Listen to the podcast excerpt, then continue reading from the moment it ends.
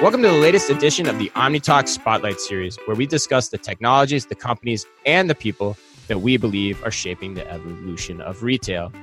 Today, we are turning our spotlight on a company that we are very familiar with, and that's Badger Technologies. Badger Technologies, as many of you know, is one of our sponsors for Third House, and we are joined today by Tim Rowland, their CEO. Tim, welcome to the show. Hey, thank you so much, Chris. Glad to be a part. Yeah, this is exciting for us. We've we've been wanting to sit down for a while, and I'm excited. I'm going to get the chance to interview you guys at NRF as well.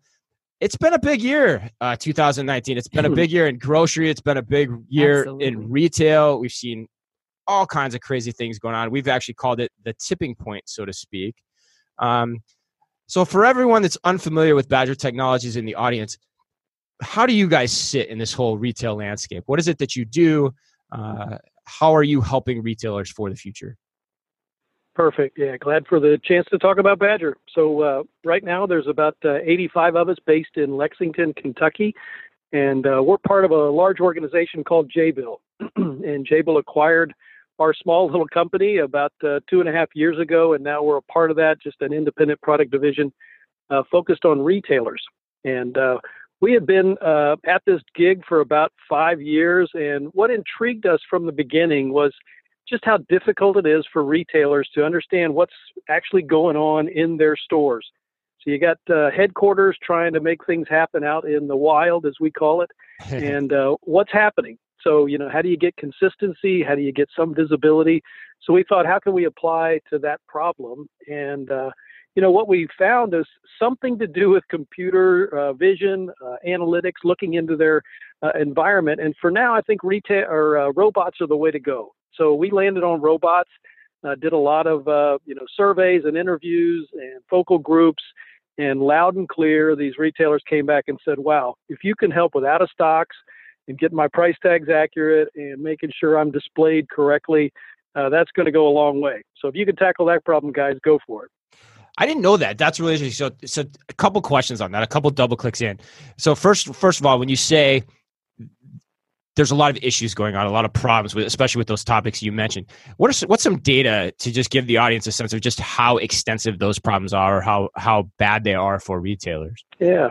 You know, pretty common data would suggest about uh, six to eight percent of the time, uh, product is out of stock on a on a shelf, whether That's it be crazy. big box, mass merchandise, grocery.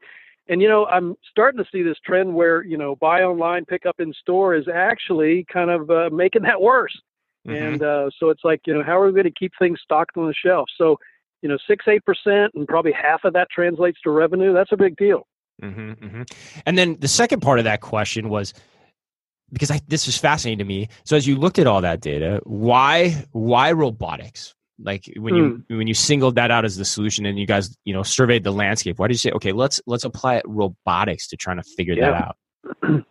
Well, it's kind of crazy. You know, we, we, we make sure all our guys are in stores for a lengthy period of time so they can get sensitized.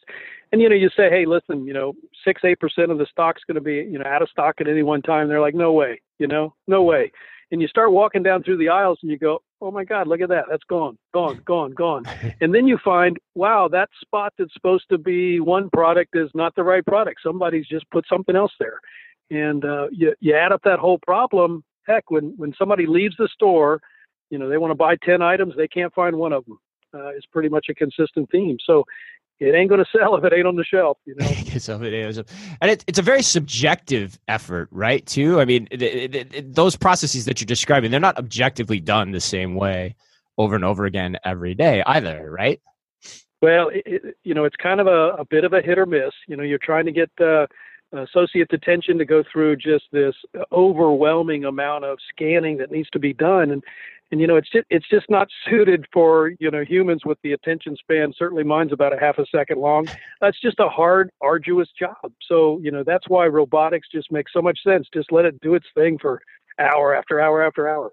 I think that's really important to impress upon the the audience too, because I think that people um, they hear robotics and they think like, is this replacing the job of a human worker in in the aisle? And I think that point is really important, Tim. You know, it's it's more about efficiency and what does having this robot scanning the aisles um, more often and at a pace that's much more quick than any human can do, what does that enable for the human workers and in the retailers? Right. At least I'd imagine.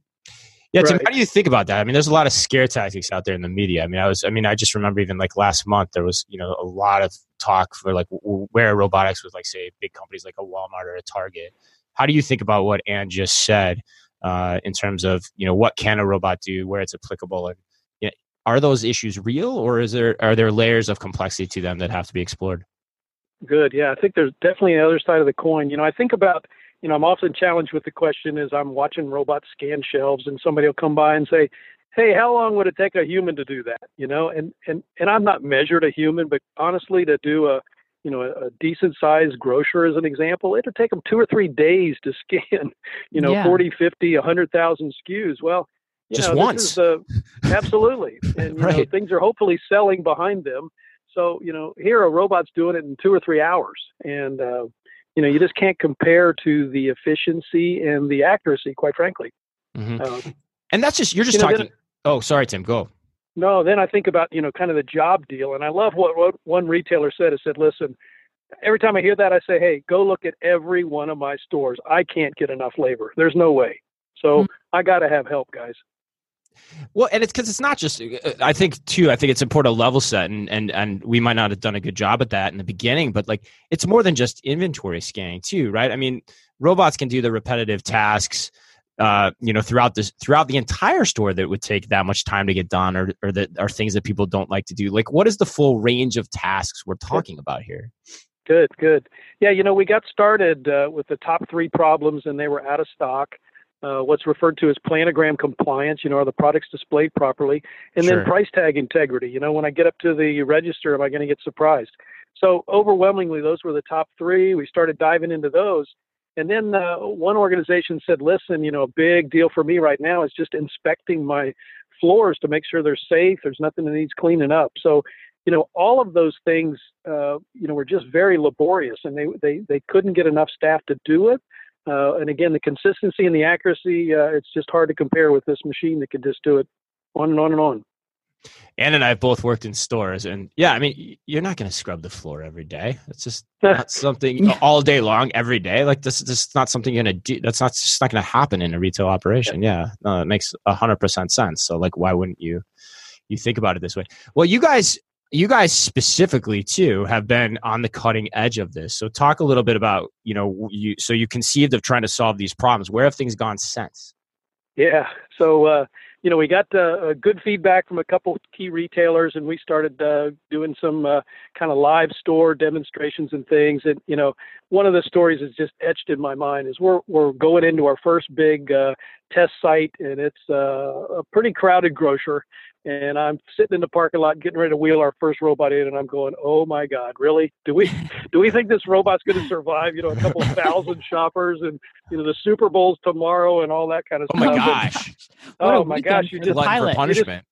You just, yeah, you just uh, you know, kind of sit back and go, "Okay, you know, we think it's going to work," and you introduce this. Uh, machine into this environment. And uh, you know, we built in all the the smarts to say slow down here and speed up there and give people plenty of distance.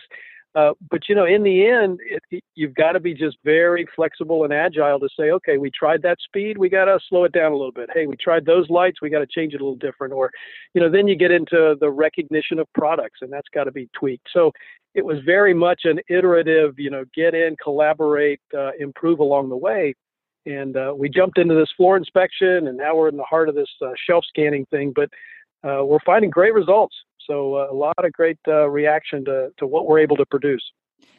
Tim, are you how are you starting that process with your retailers? Are are are they coming to you and you're kind of doing an analysis of all the problems that they're trying to solve with the robot, or um, are like how how does that all work, or what's that process? Yeah, great question. You know, so you know, I would say about three years ago, uh, it was a, a, little bit of uh, expose a lot of key retailers to the possibility, and I think a common reaction was, "Hey, you know, we've been struggling with these problems for years. I mean, the out of stock rate hadn't changed. You know, we're still got X percent of price tags wrong. We just not been able to break through that." And so it was a little bit of you know, kind of bringing back, hey guys, we may be able to solve this now. You know, the technology, you know, the the the virtuous uh, perfect storm is happening with uh, pricing and technology and capabilities, and maybe we can go at this long-standing problem. So we kind of won them over that, hey, open your mind. We might be able to break through some of these barriers. And uh, over the last couple of years, you know, ourselves, a couple of key competitors, we've got other people kind of pushing the business.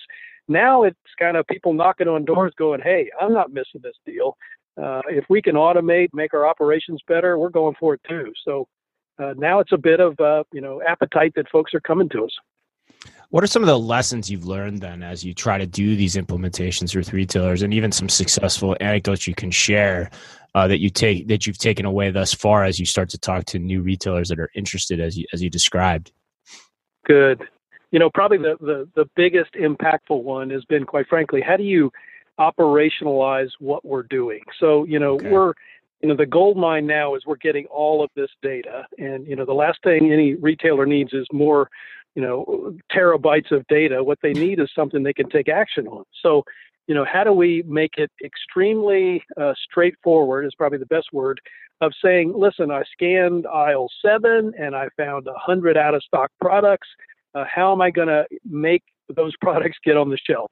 So is it a mobile app? Is it a flag? Is it a pa announcement? You know how do i check into backstock inventory? Just working it into their system where it's like hey, this is not that hard. We can make this happen. So operationalizing is probably the biggest one. How does culture play into it too, Tim? I, I have to mm-hmm. think. I think one of the thing, interesting things about I think a robotics implementation is you've got you've got cultural aspects on both the employee side mm-hmm. and then yeah. also on the impact to the customer. Maybe we'll, let's hit the employee first, and then we'll do customer. But Good. how what have you learned there, and how do you guys think about that? Well, candidly, you know, the fun thing is uh, you know, I like to tease people. You know, if you if you introduce this thing in the South, you get oh my. You, know, you go a little further north, and you're like, "What the heck?" Yeah. You know, you what the heck is it mildly, to, probably. Yeah. What yeah. the hell? And then eventually you get the WTF and all that up in the north kind of deal. So yeah. uh, it's the same reaction. It's just how polite are we going to say it, and do we do it under our breath? But you know, the first reaction is, "What? What is that doing in this space, and what is it doing?" Mm-hmm. And uh, you know, kind of a, a bit of captured learning you know, as I think about the associates, it's it's critical to have, you know, the old classic change management, but probably the the most crucial is a really crisp statement for what is this thing trying to do. And uh, I loved how one uh, associate described it very simply. Listen, it's helping us run the store better. And I'm thinking, mm-hmm. oh my God, you got it. So, uh, you know, that notion of giving them a hook to say, what is this I'm working on and why is it being introduced? So, uh, you know, then the whole fun breaks out of, oh my God, the social reaction to this thing has been, uh, quite frankly, overwhelming. I had no idea this thing would be a celebrity in some of these stores. Well, and let's go into the customer side too a little bit more. How how will the the trends in robotics or being part of the store culture?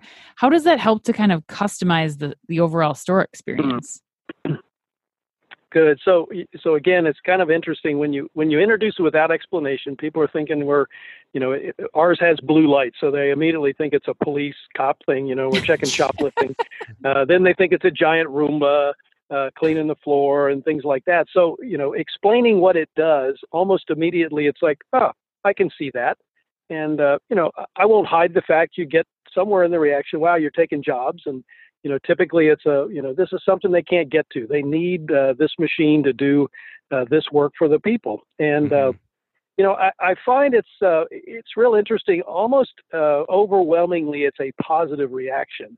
Uh, you know, some are saying, wow, I'm finally glad the retailer's innovating. well, you know, candidly, there's not been a ton of innovation in retail. I mean, we've tried a lot of things for a lot of years, but you know, I, I think some hint of this one is going to make a change. This one's mm-hmm. actually going to change the way the operation's happening. So, mm-hmm. uh, you know, generally very positive. Again, the uh, you know the strangeness of being in an environment, especially in a grocery store, that kind of you know sets people back a bit when they come through. But uh, they get it. I think uh, intuitively, they think it's going to help make shopping better. Yeah, I mean, you're right. I mean, groceries, I don't think groceries changed since 1916 with Piggly Wiggly. You know, it's been pretty much the same experience. But what are some of those social things you're seeing that validate that? Yeah. What What is, so, what are some yeah, of those things you share that you're seeing yeah. employees do, you know, it, customers do, again, when they start to engage with these yeah. in store? Oh, it's, you know, it, at first it's just so surprising. You watch these, uh, you know the, the the shock of the version of WTF, and then there's Yeah, right. this huge smile, and then the phones come out, and you know immediately it's the picture, picture, pictures, and then it's the you know hey grab my camera or selfie kind of deal. Uh, you know, literally, it you know we have to account for several days of just this thing disrupting the, the the you know the life and not being able to get to our job. I mean, it just takes the time for people to kind of pull this into their culture. And uh, oh, if you if you you know if you want to watch kids just have a, a bunch of excitement. I mean, they squeal. Their mom, what's that? You know, what is that thing doing? Wheel the basket around here. I want to go touch that thing. Uh, the kid reaction has just been phenomenal. And how do the employees react too? Like on that side of things, like do they like? I, I got to think if I was running a store, I would maybe think about this as like, how do you actually even make it a part of the team? Like, what examples do you see of of people doing that as you're doing these uh, implementations? Yeah. So again, you know, curiosity in the beginning, and how do I fit? And what's it do for me? And then Yeah. there's, in some sense, this relief. I mean, you know, uh, people don't like uh, inspecting floors and products and things like that. And they're like, fine, this is great. We got a new kid on the team, and they're getting all that work. Yeah. Right, yeah, uh, right. That's always so we're going to give them that piece and and then you you kind of watch it just be part of things you know what fascinates me is uh, here's this inanimate machine and people are starting to act uh, uh, courteous with it so you know the robot will turn the corner they'll be going down the aisle and they're stocking uh, some section of the store they'll pull their cart away let the robot go by and push it back in Mhm. uh, you know, they'll see something uh, that's going to block the robot, and they'll push an empty cart out of the way, or things like that. So, you know, Hmm. it. I wouldn't say you know anybody should instruct their team, make this a part of your team, but just naturally, people find it useful, and they start pulling it in, going, "Heck, you know, this is going to make the thing work better." Got it. Uh, We've talked pretty high level too at this point. I mean, to give the audience some sense here, like so, in terms of uh, number of stores, number of locations where you have robots deployed doing these types of activities, you know, where are we at right now?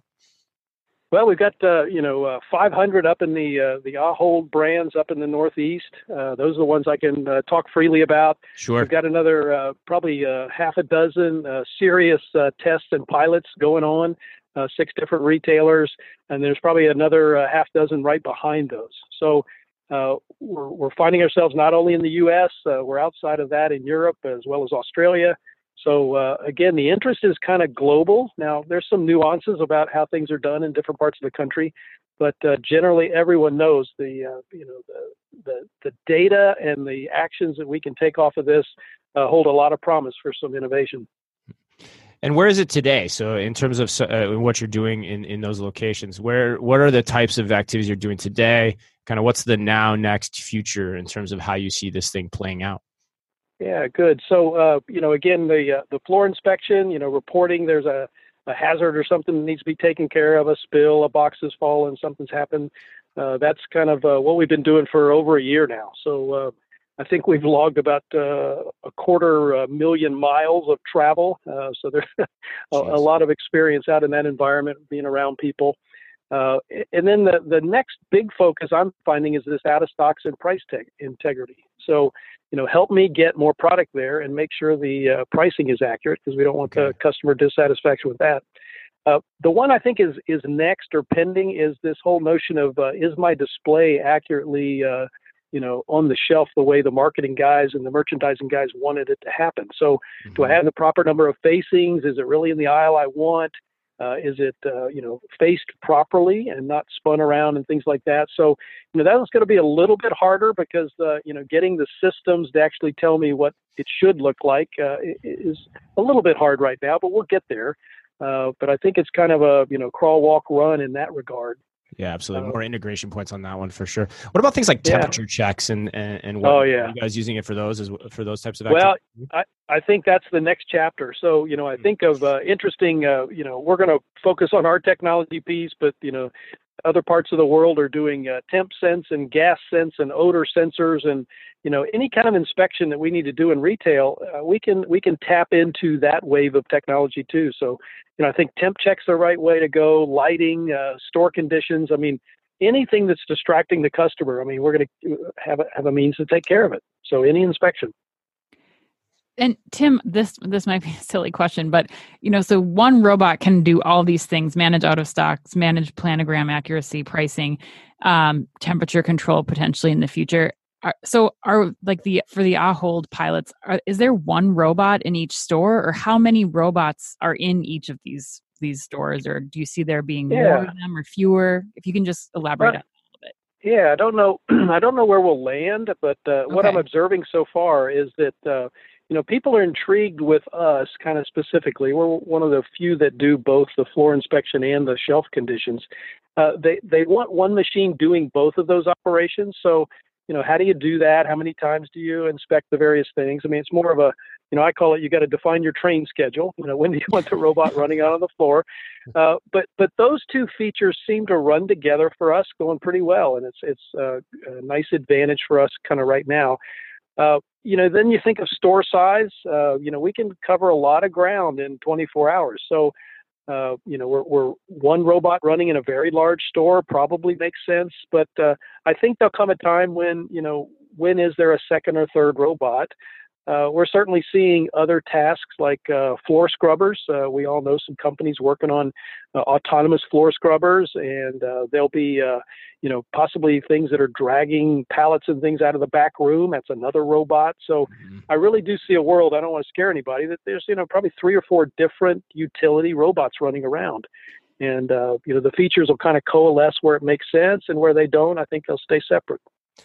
Tim, what's the se- oh, Oh, I was just going to say, I think that's really important to point out because I think, especially from a customer perspective, or when we've talked to retailers who maybe or who have done some focus groups where people are like, well, there's a robot in the aisle. Like, you think about it's just one robot can do an entire store throughout the whole day. And if, uh, you know, as customer adoption becomes greater and that you understand, like, oh, no, I'm going to go to this grocery store and I'm going to actually, all the things will be in stock. Like, this is actually Yeah. a benefit to me. And it's really hardly any inconvenience at all if you even see the robot while you're there. Like, it's not Right. 25 robots running through the aisles. It's, you know, one or two or potentially three that are all like doing their own thing and not disrupting the customer shopping experience. They're just making it better. Yeah, it's like Tim said. Yeah. I mean, checking inventory outs would take multiple days, Right. And that's just for one point in time. Yeah. So yeah, your point, Ann, is 100 percent right. It's the only, especially in the omnichannel world, it's the only way to customize an experience on it. You need Yeah. to have the data at least right, no matter how you're going to do it. Robotics, anything, the data's got to be right for you to start to tailor and customize your experiences. Tim, how long does it take? How long does it take? Say, let's say a retailer says, "Okay, I want to do this." Mhm. Robots at the store. What is that? What is that kind of integration implementation process look like? How long does it take to get this thing up and running and, and doing the types of things we're talking about? Yeah, and it's uh, you know probably depends uh, you know directly to uh, what level of integration are they ready for. You know, as an example, uh, Okay. you know how are we going to exchange files that tell me what the actual prices should be? Uh, what what's going to tell me what products to look for? Do you have product images available and things like that? So, you know, I'm kind of watching a spectrum of uh, retailers. Some are you know have those uh, data feeds or APIs kind of in place already, or they're working on them. So you know those can just be enhanced. Uh, others, uh, you know, a little bit further behind where we've got to do a little more uh, deeper integration. So Mhm. I'd say the long pole really is uh, how are we going to exchange data, which speaks to, hey, you know, retail ecosystem. Let's continue to work on that, right? I mean, let's Mhm. have common common ways of doing that so we can all be smarter, better at it. Mhm. Uh, you know, the actual implementation. Uh, you know, we uh, we go in with some equipment and actually map the physical environment Okay. uh, you know that can happen uh, boy huge stores we can do in a couple of hours kind of thing and you take that map and then we you know load it into our cloud and so the robot shows up at the particular address it says hey you know i'm xyz and send me down my brain. And you know we'll send down the map and its instructions and its mission and all that kind of stuff. So you know that that kind of hooking it up we've gotten to where it's a pretty quick process uh, and the deployment is pretty speedy. Yeah, and that's what I was asking too, because I think the base case, uh, like you say, say if it's just floor monitoring, yeah, that's great to know. Like it's a couple hours because you know part of this, like we said, is cultural. Like how do you just get people comfortable and used to it? yeah But that part of the experimentation and getting that started is, I have to think, is just as important as then Yeah. putting in all the other layers. That's great. Um, yeah, you raise a you raise a great point. You know, at, at first I was kind of like, you know, really floor inspection. I mean, that's not the sexy part of retail, and uh, but I'm so glad that's where we started because you know here we are, as I mentioned, with uh, 250,000 miles of travel. Well, that's the we've really gotten our navigation fine tuned. You know, the the base machine has to live and move and you know operate around humans. Uh, we got to get that right. And uh, in our world, what we're carrying as far as sensors and cameras is the second step. I mean, let's make Mhm. sure the navigation is just spot on because again, we're we can't disrupt this environment. That's the last thing we're going to ask a retailer. Yeah, and again, too, and it's like what jobs have to be done, what jobs are actually getting done, and you know when you when you talk about floors, that's actually safety. Like yes. in some ways, that's yes. even more important than yeah. the item integrity. Yeah. So it's it's a f- wonderful place to start in that regard. Um, all right, well, let's get you out of here on this. Uh, as you know, we do this with all of our guests, and that, of course, is our closing segment. How millennial are you?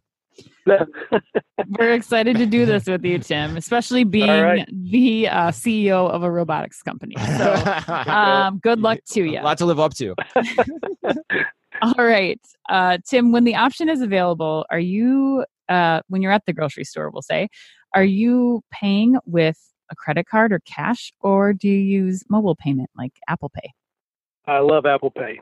So uh, oh, that, that, right. that's my gig. Absolutely. Oh my God, you're so far ahead of everyone you, yes. we interview. Yes, absolutely. We're you, huge fans, and like we never hear that. You may have already won. Um, oh my God. but there are no fabulous This may be the end. Except yes. Yeah, let's just quit it. Yes. Okay. Uh, next question. Within the last week, how many times have you ordered food or coffee or other beverages through an app? Oh, I fall down here. Very little. Really? Why? Yeah, yeah I don't know. That's interesting. I, I, I don't know if I'm still uh, want to look into my uh, you know barista's eyes or not. I'm not sure what's going on there. I'll have to figure that one out. And you are baristaing it. That's good to know. Why? Why? I wanted to ask you this too. Like, why Apple Pay? Like, what is the hook for you there? I'm curious because I'm curious what the juxtaposition is as we as we talk. Yeah, you know, probably at the end of the day, I don't I don't like carrying a wallet. You know, I'd rather have everything on my device. So yeah. You're not George Costanza. No, that makes sense. That's that's exactly why I do it too. Exactly why I do it. Okay, Tim, last question. If you could only use one social app for the rest of your life, what would it be and why? Uh, you know, I, th- I, I, I wonder sometimes our whole operation would probably shut down if we didn't have Slack.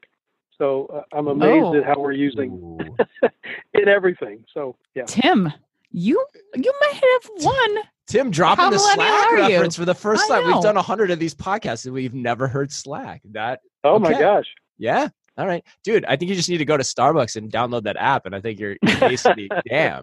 Uh, I, I gotta have something to aspire to, so I'll, I'll go into it. Yeah, we'll do that out at NRF. That would be awesome. Good. Well, hey man, thanks so much. That was a ton of fun. Um, thank you as well. I want to say uh, on behalf of everyone at the Omni Talk and Third House team, thank you guys for yes. your support as well you know, if people are interested in learning more about Badger Technologies, about robotics in general, uh, what's the best way for them to get in touch with you and to learn more? Good, good, good. So uh, anytime, uh, info at Badger Technologies.